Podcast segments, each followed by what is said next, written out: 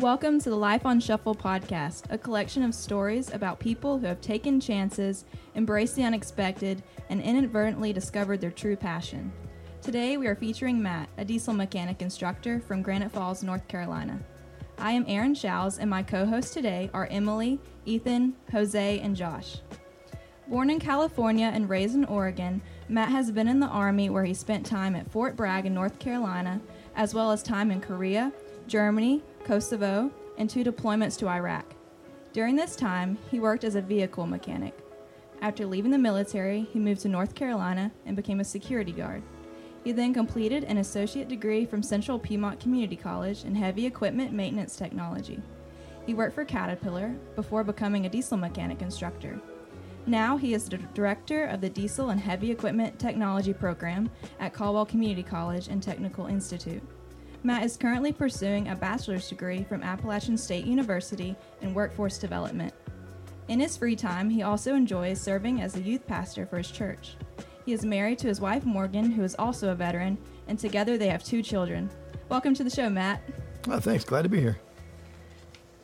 So what made you agree to join us today? I have a hard time saying no when people ask for me for help. Okay. Yeah, so I walked up to Matt and just asked him, hey, do you like your job? And that was the start of our conversation to get him on today. So we're excited for you to be here. Oh, absolutely. Could you tell us about your childhood? From what I can remember, just military packed a whole bunch of stuff in my head. So I kind of look at it like a hard drive. I've got like a 10 gig hard drive and 8 of it's military still. So I've got to kind of try to defrag it to find the childhood. As a kid, I was one of those guys that always took my toys apart. I had to know how they worked. Sometimes it was pretty cool. Sometimes it was really, sadly, simple and sort of took the magic out of the whole thing. Like operation, it's just a DC motor with a single blade on a propeller. And it just goes bzzz. And I was like, really? I was expecting a lot more magic. But I was constantly outside when I wasn't taking things apart. I lived in Oregon.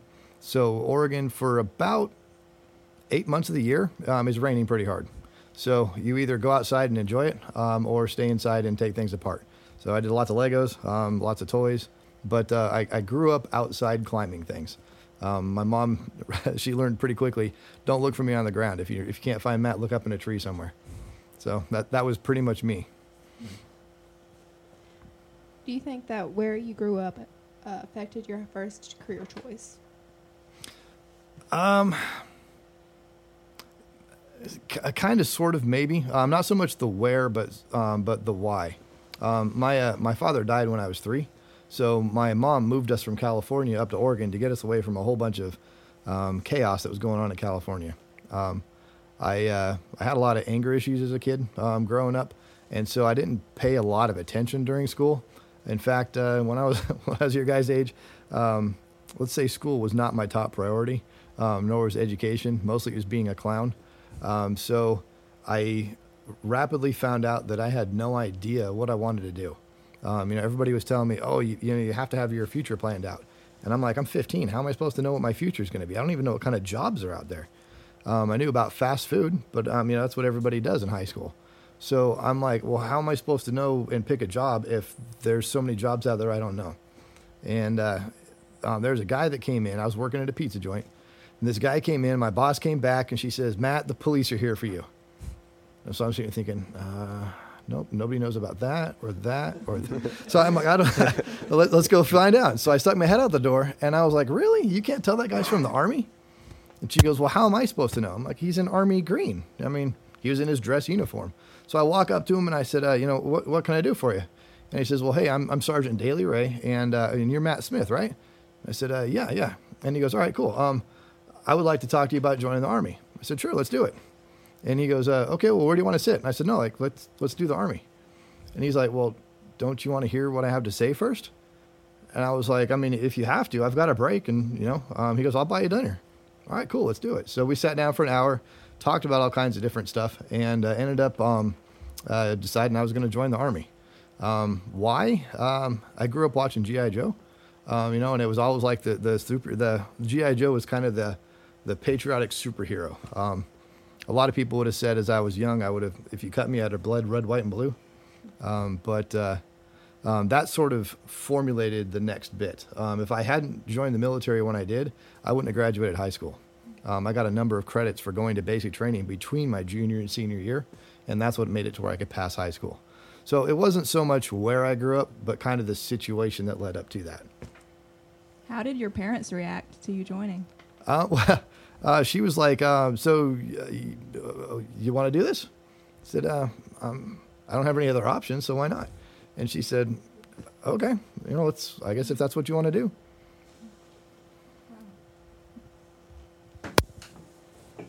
So, your mom was very supportive, throughout your whole life, absolutely, just with everything. Yeah, yeah.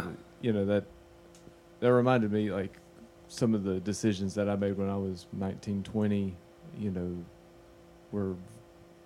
They weren't bad. They were just not in necessarily the life that my parents thought I would end up leading. Right. But I can remember the point when they were like, oh no, if you want to do that, that's not our thing, but no, go and do it. And I think having that sometimes can really support somebody, that's going out there making, decisions that they want to as a young adult. Yeah, very much so. As a parent looking at it from the other side, being able to look back at what my mom did. She supported me and my two brothers in pretty much anything we did, but she would guide us, okay, well, that's great. You want to do that, but, let's be safe about it. Or let's think about it. And now looking back as a parent, I'm like, I really want my daughter to do this, but I know I can't force her into it. And so it makes a lot more impact on what my mom did for me when I was a kid. So when you were a teenager, did you ever want to go to college, or was that something that came about after the military? As a kid that was in the position of finding out that college is something that people do, I knew pretty quick that it wasn't going to work for me until I grew up more. If I had tried to do college directly after high school, I would have bombed pretty much every class. I'd have just played around instead of doing anything, and I wouldn't have had any idea what I wanted to do. So the military truly woke me up to the fact that I need to have a plan, and it really helped me grow up quite a bit. Can you tell us about your military experience? And also, a question about the Kosovo part where you were in. I've been looking into the war in Yugoslavia. Were you in during that time where Yugoslavia was going through all that stuff, or no? So our deployment to Kosovo, we were the second unit, the second United States military unit on the ground after the Yugoslavian army had already pushed through Kosovo. It was a joint venture from the NATO, the North Atlantic Treaty Alliance, our organization, but it was a NATO mission, and the Russians had already taken over the airfield, and they weren't allowing anybody to fly in there for a while because they wanted to, I don't know, capitalize on it or something. I don't know. But they didn't have enough food. So basically we flew in and pushed MREs out the back and said, hey, thanks for holding it for us. They went to Eton, and then we kind of went and moved on. I was in a field artillery unit at that point. So basically it's long-range cannons. Our unit was really, really psyched out because they actually got to shoot live rounds in a conflict, so to say, and they were one of the first ones to do it. The live rounds they shot were illumination rounds. It was basically a real high-altitude flare. But because I was a mechanic assigned to this unit, I didn't really have a purpose with any of that. So I ended up becoming the NCOIC of basically a graveyard detail. What would happen is the military intelligence would send military intelligence officers and interpreters of the local, with the local nationals, to the local surrounding cities and say, did anything happen here, with combat? Was there any type of, did the Yugoslavian army come through? What happened? And they kind of investigate. And there was a resistance group called the KLA, the Kosovo Liberation Army. These people were kind of armed combatants. And so if they were involved, we didn't come in and get involved. But if the Yugoslavian army came through and did something to civilians, then and if there were civilians that were killed, then what we would do is we would come in, we would set up a perimeter with their permission.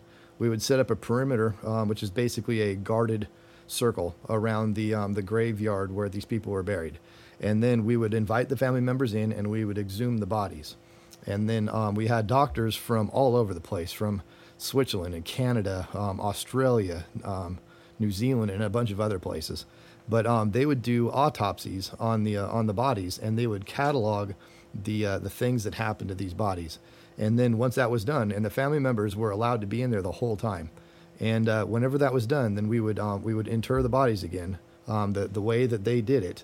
And then just kind of do a service, sort of for the deceased. And then we would move on and catalog that data. These doctors, the data and the autopsies that they performed, help build the evidence against Slobodan Milosevic, that he got tried for war crimes in The Hague.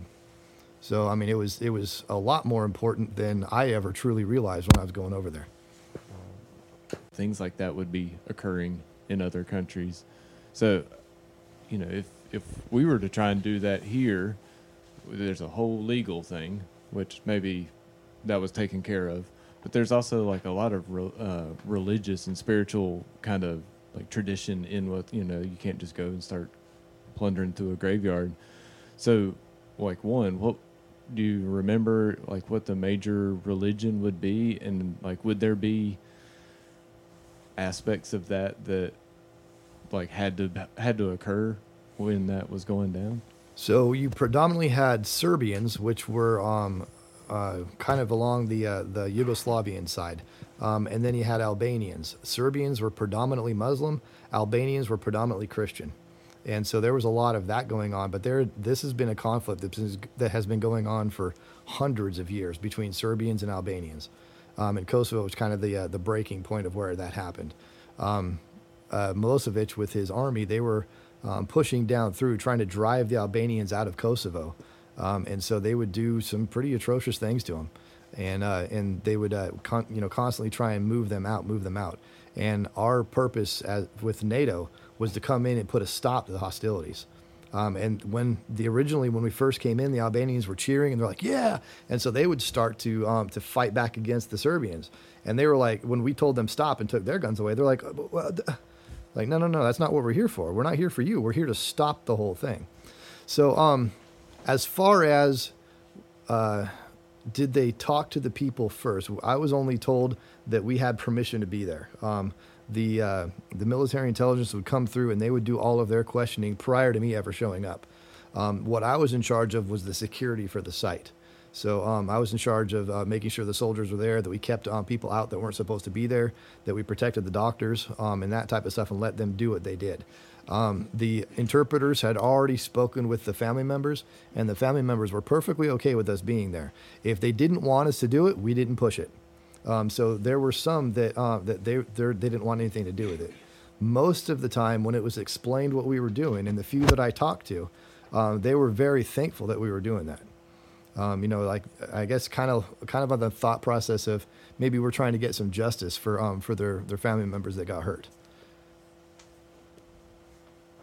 I have a question. So considering you went to military and all this stuff, you went to during the Yugoslav war and also in the Middle East. Was there any moment during your whole military part of your career where you were like in danger or something like that, where you thought it was over for you?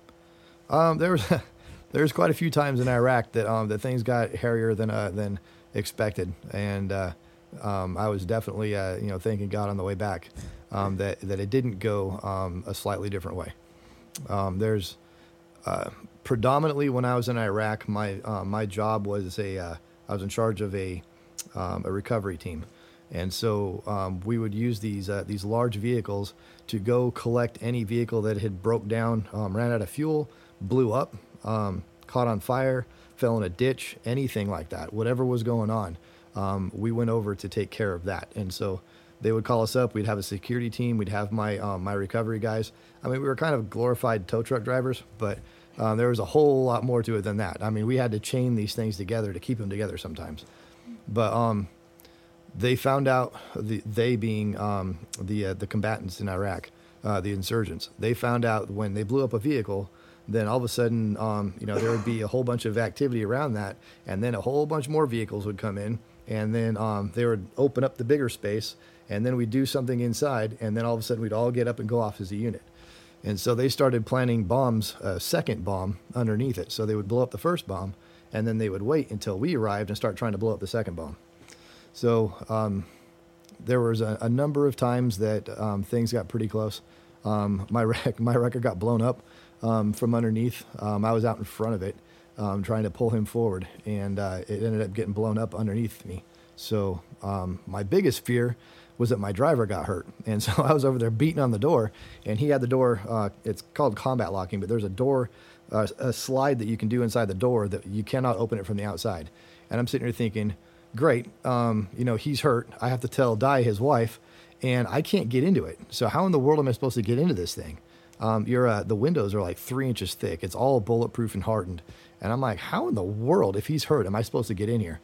And finally he turns on the inside light, and he's like, I'm good. So I don't know if his bell got rung like I did. I just know after it blew up, I got up off the ground, and that was about 2 weeks before I came back for good. And so, that was one of the hairier times. But I mean, there's a number of times when you do this stuff, and it's entirely possible you're in danger. There's bullets flying by. You hear them pinging off of stuff. But everybody was stuck there until I did my job. So I focused on doing my job and let the security guys do their job. So until we got things hooked up and ready to go, we were sitting ducks. So it was pretty much just mind on the mission, do what you got to do. And if it's my time, it's my time. I know where I'm going, and I was happy with that. How often did you have to go out to recover vehicles? Oh, quite often. I had four teams. And so we did rotations. 1 week we were on call for any type of recovery mission. The second week we were back up on call. So if we needed two wreckers, then we would take the second wrecker. The third week we were on convoy support. So we ran, they're called log packs, but you take from a large base, you go out to smaller bases, and you take the supplies that they would need for daily life. And we always put a wrecker with those in case something happened with it. Then we could collect them and take them off. And then the fourth week was kind of your rest week, although sometimes we needed a third wrecker or the 88, and then rest week is, well, maybe next time. So you said that the military helped you mature. Do you think it helped you plan for what you were going to do in life? The Army introduced me to a lot of things that I had no chance of being introduced to. It introduced me to leadership, introduced me to coordination with others, introduced me to being a mechanic, and something that I found I really fell into. Strangely enough, when I first started, I was a combat medic. I was a paramedic for the military. And then when I graduated high school, I wanted to get out of a reserve unit that I was in because it was just not my speed. And so I called my recruiter again, and I'm like, can I go active duty? Because this is killing me. I got to speed things up. And so I ended up having to go back through selection, and they didn't have any medic slots available in the regular Army. So they said, you've got to pick another job. And so I went from fixing people to fixing vehicles. And, kind of same concept, just a little less wet.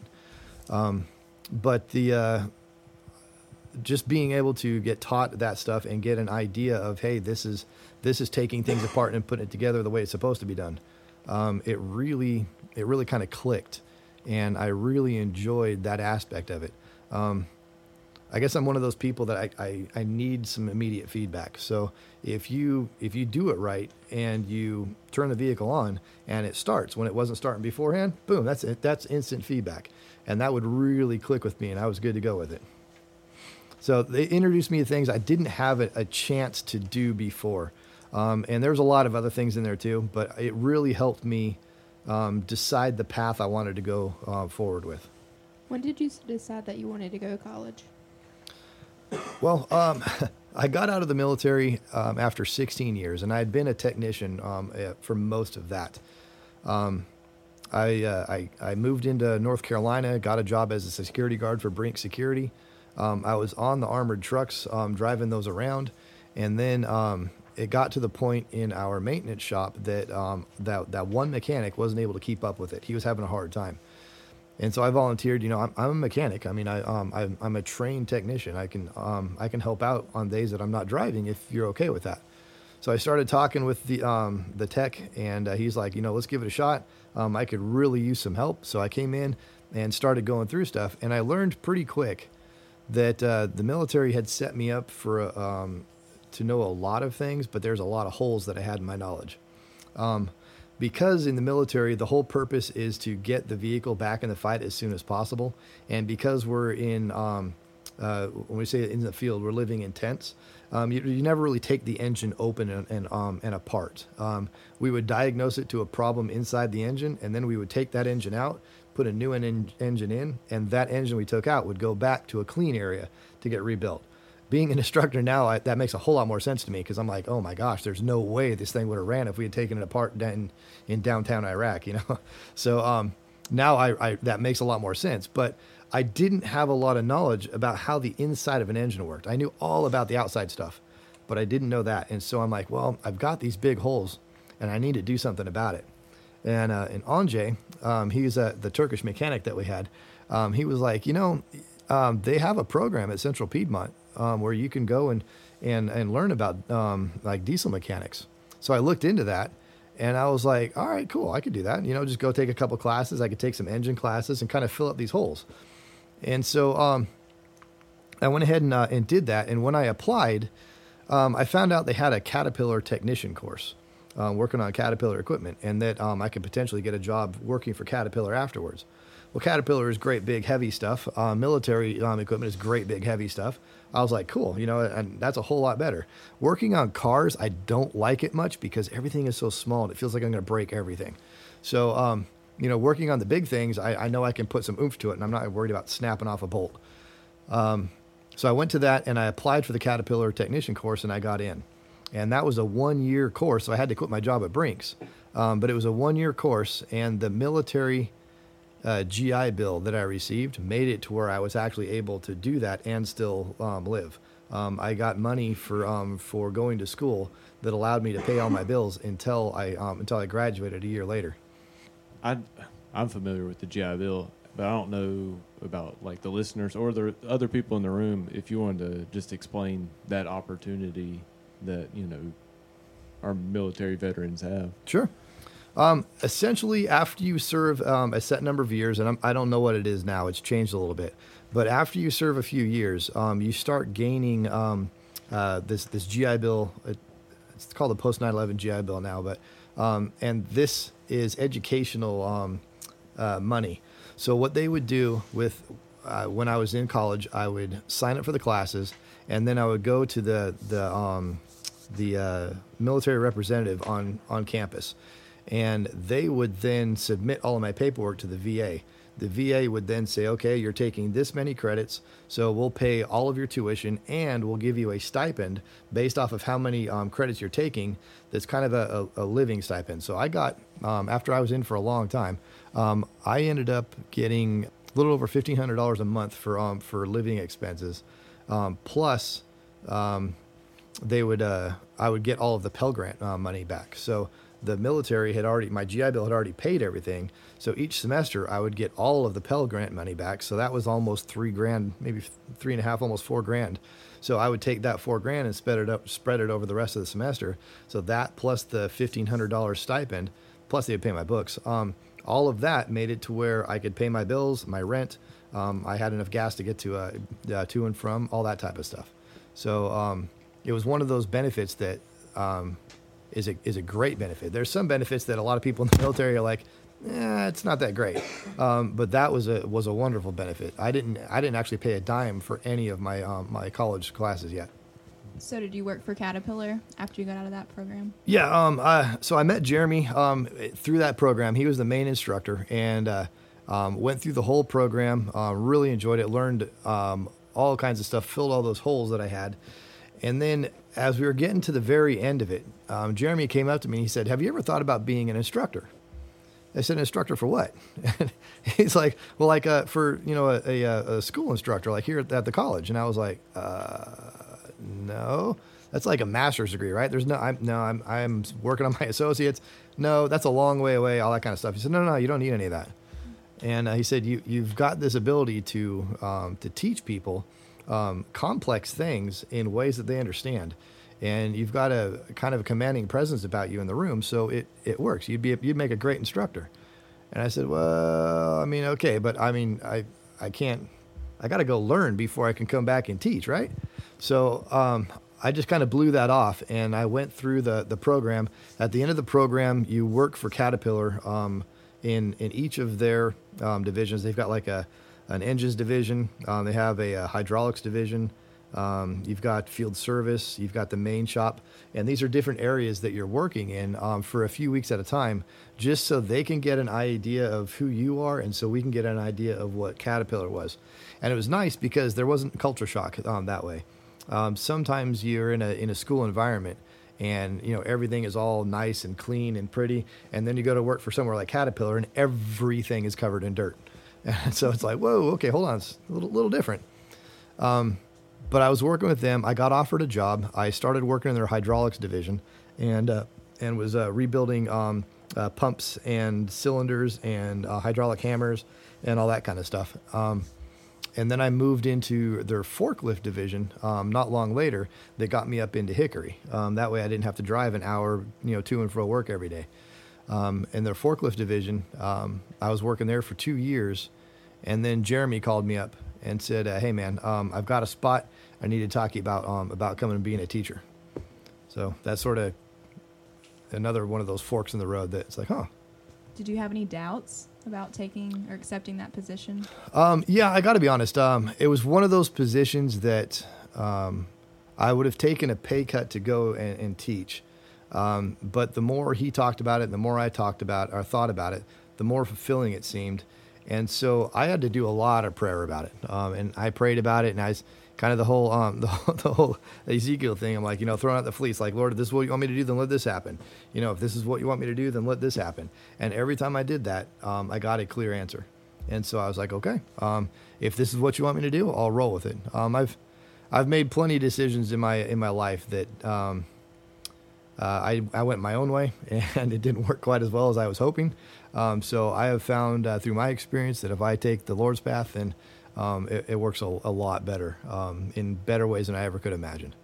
So I felt that I was definitely supposed to go down there and do that. I was, the Lord is very clear about it. So I talked with my wife, and she was like, if that's what he wants, then who are we to argue? I said, all right, cool. And so I went ahead and applied and got the job, and, hands down, the best decision I have ever made. So, how would you describe your time at Central Piedmont? In the beginning, it was one of those things. I had to really slow down. I had spent the past, gosh knows how many years, I had to account for every hour of my time. So I had to bill my time to customers. I had to be moving fast. I had to anything that I was doing, if I couldn't bill that time to a customer, then it was time that my company was losing, and that I kind of took that personal. So I was constantly trying to move, go. When I got to the school, I'm like, all right, cool. I've got a week before the classes I'm supposed to teach start. There's got to be something I can do. I've got to do something. They said, well, you just got to wait until we get your passwords and everything like that set up, and your accounts and all that. I'm like, okay, so how long is that going to take? It's 9:00. And they're like, oh, probably Friday. I was like, so I had 3 days, and I'm like, what am I supposed to do for 3 days? And they're like, just kind of take a break and, sort of follow Jeremy and, just kind of get used to stuff. And I was like, but that's like 8 hours of stuff that how am I supposed to account for that? I'm like, oh, we don't do that here. I'm like, whoa, hold on, time out. What? So it really threw me, but I had to slow down. And in slowing down, I was able to kind of, really take a measure of my surroundings. I got to really look into what the classes were. I got to know the students better. I got to go and see the different instructors and how they do things. And I picked up a lot of teaching tactics from them I mean, I'd been teaching in the military forever, but it's really easy to say, soldier, go do this. And they have to do it because I outrank them. It's totally different when you're talking to civilians. So it kind of worked in my favor that I was able to watch them and pick up these techniques for teaching, you know, younger people. So it was honestly very helpful. Then once that kicked in, I was in charge of the Cummins program, where Cummins, which is a major diesel engine manufacturing company, this company would send me students from all over the country. And they would come in, and for 2 weeks, I would pack as much information in their head as I could. I mean, they were drooling when they left. But we would tear engines apart, and just it was all lab heavy for 40 hours a week. Just absolute lab heavy, push in as much info as possible. And they really took to it. I really took to it. Apparently, I had really good command of the classroom, so I didn't really have any issues that apparently some instructors have of, I don't really know what to do. I just basically told them if they didn't do it, I guess I had the air of you don't have a choice. So it kind of worked in my favor for that way. But I really, really enjoyed it. Being able to take something that's as complex as a common rail fuel system on a diesel engine and break it down to where this one student, my favorite student, she started with Cummins. Her prior job was a waitress. She had never dealt with anything mechanical, and I could break these complex systems down to where she could understand. And now I can't take all the credit. She was bright. She was very, very smart, and she did her work. She would sit there for those whole 2 weeks. She didn't go out with anybody or do anything. It was basically school and study and sleep and eat. I mean, she really put the work in, but she got it and she understood it. And there were so many times where she's like, I just don't get it. And all of a sudden she's like, oh, this does that. And I'm like, absolutely. You know, and that whole like ding where the light pops up. I mean, that was amazing. I was addicted as soon as I got that first one. So, I mean, it's a lot of fun for me to take these things that people see as like, there's no way I could ever put an engine back together, and let them put it back in the engine and let it crank up and their lights just go off. It's so cool. So when you were younger, did you ever think you'd be a teacher? Did you see that as an option? I playfully thought that I might be a teacher when I was getting out of the military. And then I realized that my military mentality and young children don't go together very well. And so I was like, you know what? Maybe not young kids, maybe high schoolers. And so I kind of started looking at that. And then the requirements of having a master's degree, I'm like, okay, I've got a long time for that, to go through that type of thing. Obviously, I'm still not there yet. But both of my parents, my mom and my stepdad, were both teachers. My stepdad taught woodshop for like 20 years. That's not really an option anymore. I'd love doing that, but that's you just don't do it anymore. But I saw the climate that teaching was going, and I was like, I don't really want to go that way. So I toyed around with it, but I never gave it real thought like this is definitely something I want to do. How was the transition between teaching at Central Piedmont to here at CCC and TI? It went pretty well because I get a broad leash up here. Nobody else in the school, except maybe one other person, have any clue what it is that I do and what I'm trying to do. And so I came up, I had really good support from the vice president that was hired that was here when I was hired, along with my dean. And they're both like, I told them, this is what I want to do. This is how I want to do it. And this is why I want to do it. And they were like, okay, cool. Sounds great. If we can do it, let's do it. And I guess they had enough confidence in me to allow me to run with it. And I always try to come with a solution whenever I have a problem. So, I found this problem, but here's the solution that I suggest. They don't have to take it, but at least I come with an idea. And they've seemed to really enjoy that, and the students and the local industry is really supporting what we're trying to do here. So it's been really good, a very good transition. You actually mentioned something that's popping up in a lot of these different conversations in the fact that, like, sometimes people love what they do and then they have to struggle with an environment that's, like, not allowing them to do it. And then others, like, are encountering an environment that is, like, really conducive to what it is, and then it makes them love what they do. So do you feel like you lean one side of that or the other? Like, is it the fact that you really get to design the program, or is it, you know, your love for mechanical things?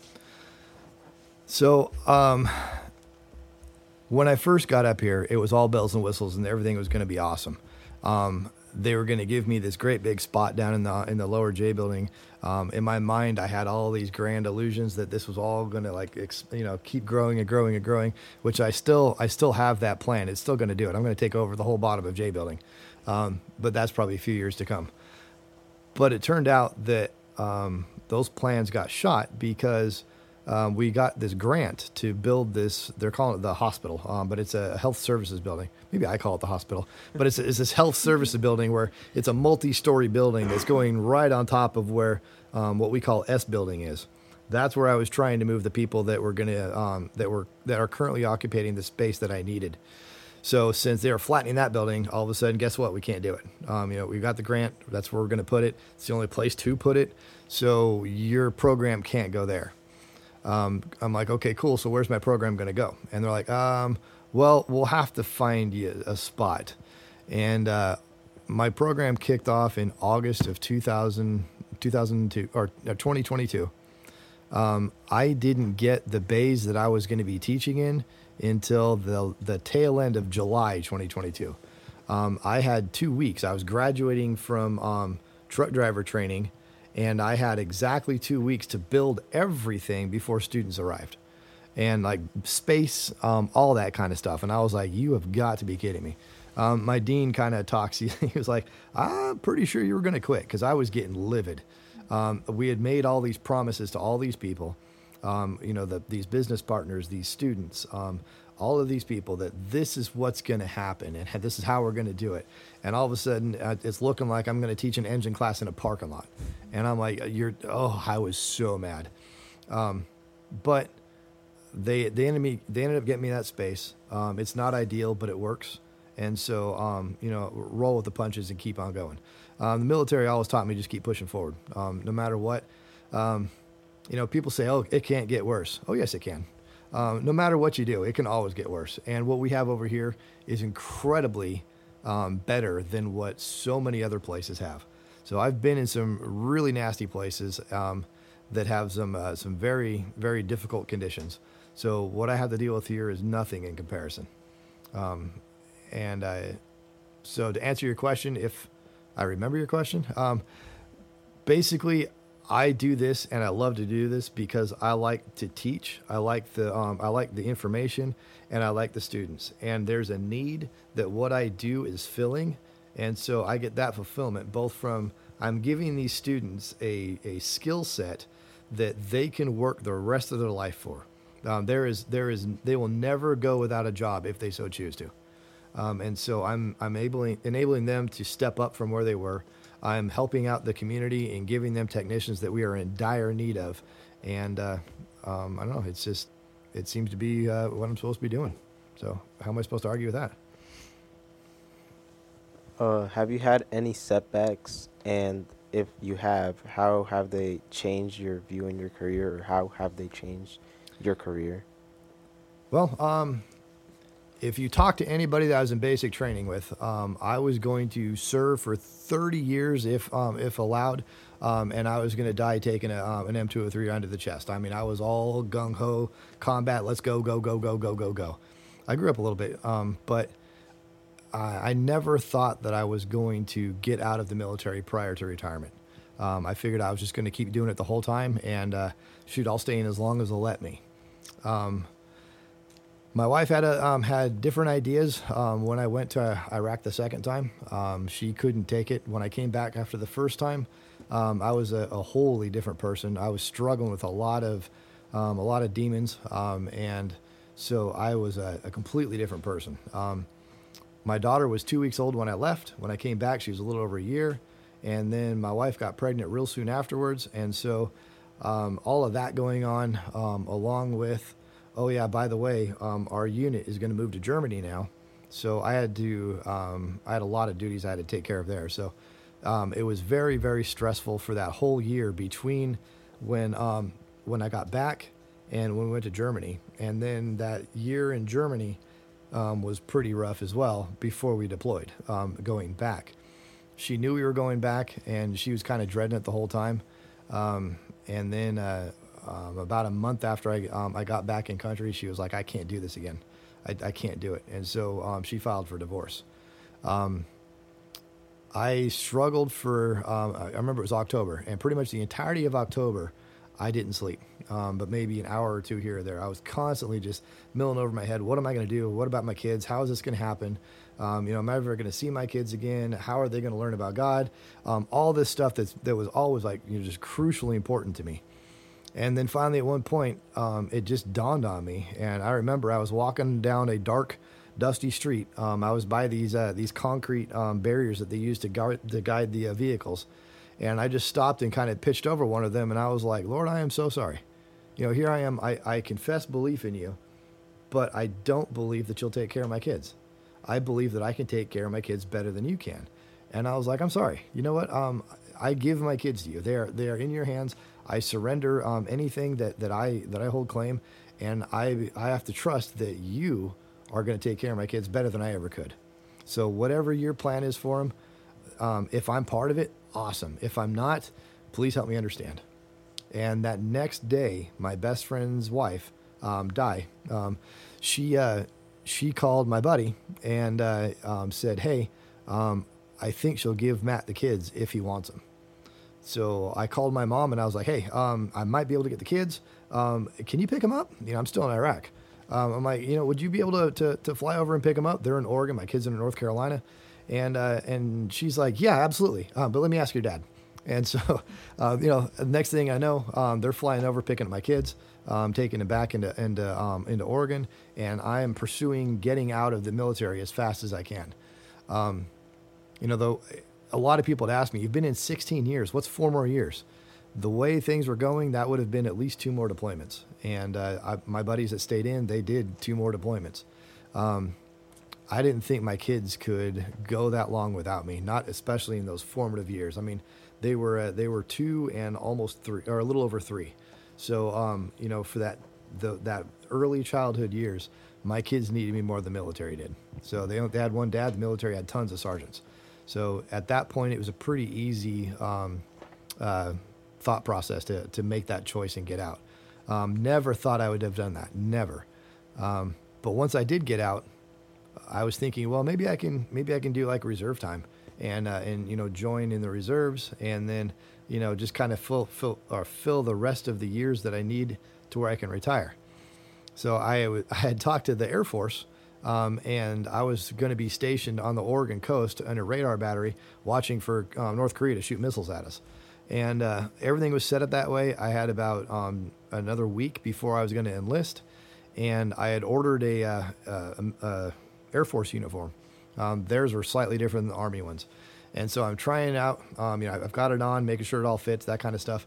And my daughter walks in the room behind me, and she sees me in uniform again and absolutely goes bananas. She loses it, starts screaming, throwing stuff everywhere. And so I'm like, all right, cool. I ripped it off, threw it away, said, nope, I guess I'm not going to be in the military. You know, no more military for me. And, I mean, that's the way that things have moved.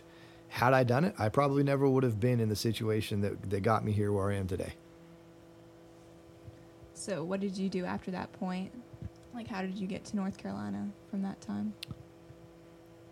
The first year was kind of a PTSD blur. I had just come out of a combat zone. I was now a civilian for the first time in 16 years. I was a single parent. And I had no job or no future laid out in front of me, and I was reeling for a while. Had really no idea what in the world I was going to do, and then you know, my parents were still taking care of my kids. I was living with them for a while, and I started thinking I've got to get some kind of a job. And so I'm like, well, what about a mechanic? And I'm like, well, you know, I don't have tools. You have to have your own tools as a mechanic. So I'm like, I don't have tools, so I could buy a bunch of tools. I'm like, but I don't really know a lot about engines. I don't really know a lot about this other stuff, which if I knew then what I knew now, had I pursued that, I would have done well. You don't need to have everything figured out. You know, you can, there's a lot of need for people that aren't really good in engines. But thankfully I didn't know that. But I started working with my brother-in-law. I was a Finnish carpenter for a while. Basically, they built all the doors or all the houses, and we put in the doors, the windowsills, the closets. We put all the molding in around the baseboards, all that kind of stuff. And that was entertaining and fun, but I knew it wasn't something I was going to do forever. And then I caught wind of Aflac and started with them, where I was trying to convince people to buy health insurance from Aflac. Great stuff. I just wasn't very good at it. I was still very military, very stiff, and very to the point. So, you know, great salesmen come in and they start talking to you, kind of put you at ease, you know, that type of stuff. I'm going in thinking, I'm not going to waste your time, so let me tell you what I'm here for right now. And it didn't work very well. But I ended up linking up with an old high school sweetheart. Not really high school, but post high school. When I was in the military, I was at Fort Bragg. I was dating a girl. When I got orders to go to Germany, we had been dating pretty steadily for a while. And it was one of those things, do we get married and go together, or do we split up and I just come back? And the more I thought about it, the more I'm like, we haven't been dating long enough to really go into the whole marriage thing. So we said, you know, let's revisit this. I'm going to Germany. I'll be back in a few years, and you know, let's revisit this.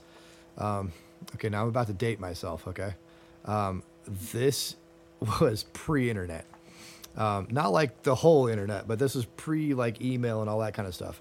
AOL was still a really big thing. Chat rooms were a great big thing, but like everybody having an email address and FaceTime and all that kind of stuff didn't exist yet. No cell phones, no none of that. So I go to Germany and I write her a couple letters and I never hear back from her. And so I'm like, okay, well, you know, that's what happens to soldiers all across the world all the time. You know, they've got a sweetheart that's all for them until they're not there anymore, and then it's like, all right, forget it.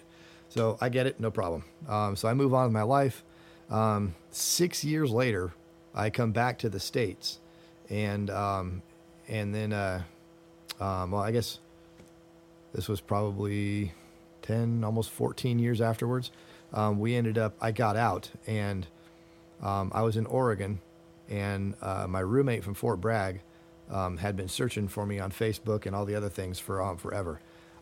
Matt Smith is not one of those names that's really common. No, there's hundreds of thousands of us apparently, and so he was searching through all of them. And finally, he gets a hold of me, and he's like, "Hey, I get this message." He's like, "Hey, man, I don't know if you're the Matt Smith that was at Fort Bragg in the 503rd back in the '90s, but if you are, dude, this is Scott, and you know, it'd be kind of cool if we got back together. You know, just kind of you know caught up."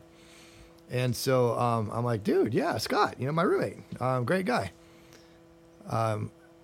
Turns out that he knew this girl, Melissa, and I saw her on Facebook for the first time since I was, 20-something?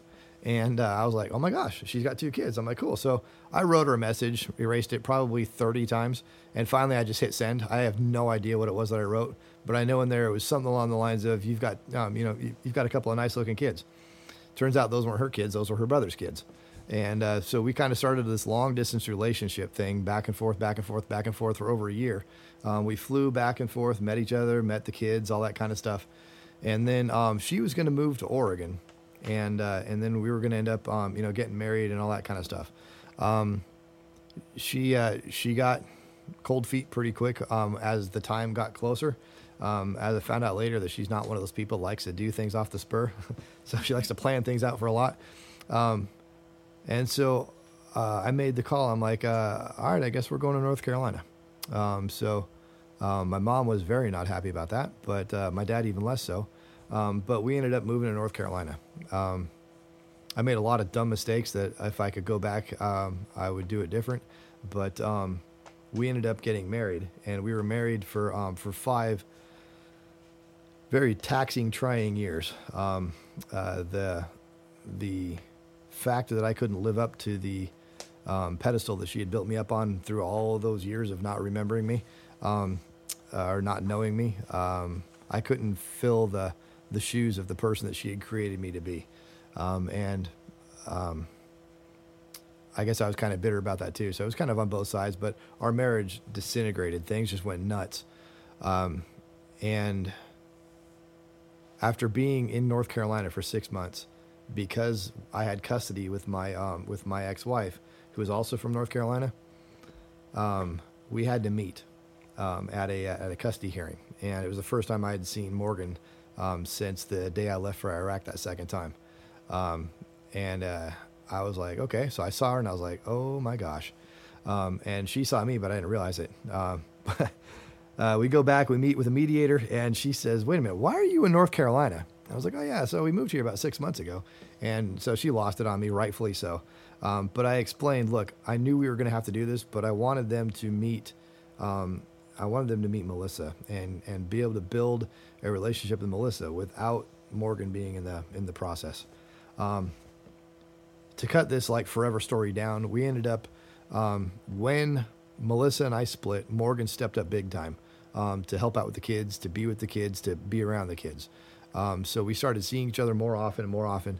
About a year into it, I was out at her dad's place helping her move a bunch of things that she had stored over there. And I picked up this tote and it rattled. And I was like, what is this? And I'm like, it feels like a box of rocks. And she's like, oh, it is. And I was like, why do you have a box of rocks? And she goes, open it. And so I open it, and this is gravel. Like just regular crush and run gravel that you'd find in a parking lot. And I was like, why do you have gravel? And she said, those are the rocks that the kids gave me. And so every time for the 10 years, I guess it was 5 years here in North Carolina, but for those 5 years, every month she would come over and she would meet the kids. And every time walking back to the parking lot, the kids are going through this gravel parking lot, and they're seeing these sparkles on this gravel. So it's like granite with quartz in it. And they see these sparkles and they, oh, mommy, look at this. And they pick it up and they give it to her. And she kept every single rock my kids gave her for 5 years. And this is like gravel that most people would just be like, oh, that's cool. You know, kind of toss it off to the side when the kid's not looking. And so that really broke the idea that I had of her.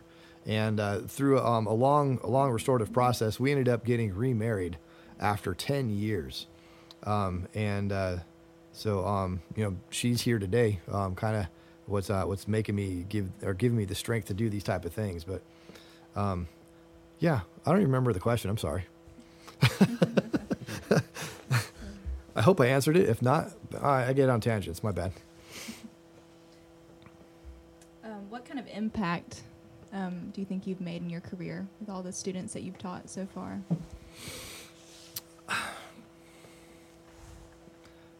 Well, with the Cummins guys, I never see them again once they graduated. But I heard back from a few of them, and especially that one young lady, she was like, wow, you made it so easy to learn that stuff. I thank you. Apparently, she's moved up in Cummins pretty far. There's a couple other guys, like this one particular student, his name was Vernon. He was very, very thankful for the way that we did things and for how I taught him. But I never really saw them again. And so now I'm seeing my students during class and kind of building that rapport with them. And I'm getting to the point to where when they graduate in a few months, I'll actually be around to where I can see them again. Working in Huntersville, the students I had that weren't Cummins students, if I was teaching a regular class, they're still working in Charlotte at different shops. And I have no idea where these things are. I mean, I live in Granite Falls. So most of them have no idea where Granite Falls is. So, I don't know. I can't really answer that yet. I hope it's been good.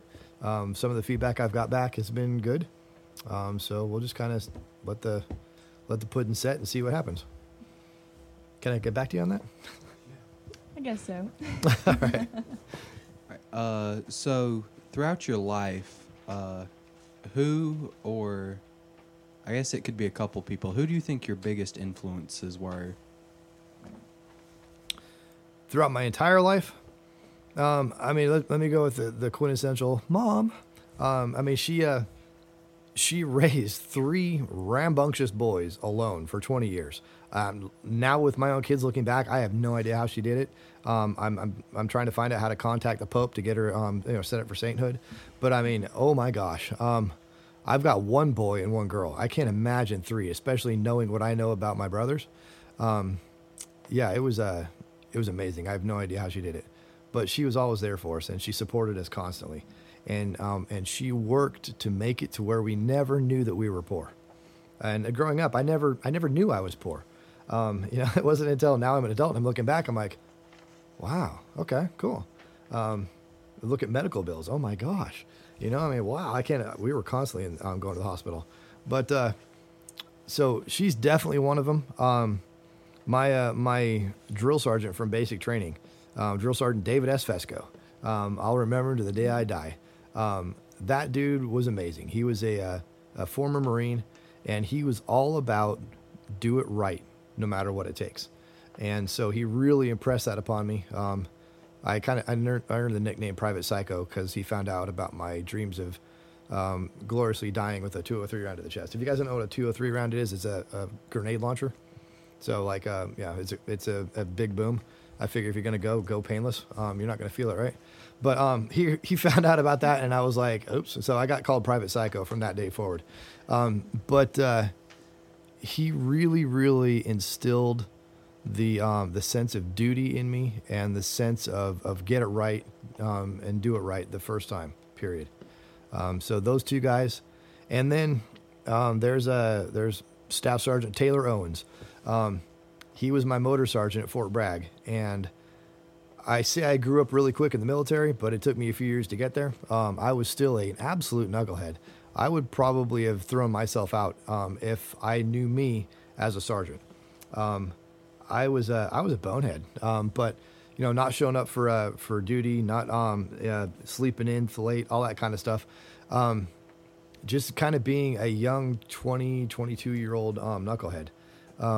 But he stuck through me and he kept it. He saw something that nobody else did. And through that, it kept me in long enough to really, really grow up fully and kind of achieve, I guess, the militariness that I needed to be, the soldier that I needed to be. So those three people were huge in kind of forming me to be the soldier that I was. And I still consider myself a soldier. I still refer to everybody else as a civilian. It's a joke of I'm the butt of a lot of jokes in my classes, but because I keep referring to civilians and like, wow, really, you're a civilian now too? I'm like, yeah. What's the best advice you have for young people trying to figure out what they want to do in life? You're not finished yet. You're not a finished product right now. You are still growing. There is no reason to have your future planned out to a finite point. If you're at that point and you know what you're going to do, like I know that you do, that's awesome. That's fantastic. But you don't have to be there yet. You don't have to know what you're going to do.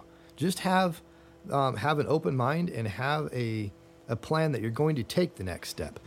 So many people are like, oh, I want to do this, but they don't do any kind of research into it. Look into it. Do yourself a favor. If you think that, being a radio host would be awesome, cool, look into it. If you really, really, really think that that pharmaceuticals would be great, I mean, shoot, if you want to like run a sewer station, by all means, whatever you're going to do, look into it, research it, and then find out if you don't like it. That's okay. Again, you don't have to make your choice right now. You've got plenty of time. That's the best thing I can say. We've got so many teenagers that are flipping out or under all this pressure from school counselors and from other people that, oh, what college are you going to go to? You have to go to a four-year college. No, you don't. There's tons of jobs out there. You don't need to go to a four-year college. Not everybody is four-year college material. So find what you like to do and go do it. That's the best thing I can say. Thank you to Matt for joining us today, and thank you, Matt, for serving our country for 16 years. Thank you for your support. Today's episode was recorded on March 31st of 2023. This episode was produced by Ethan, and it was hosted by Erin, Emily, Jose, and Josh.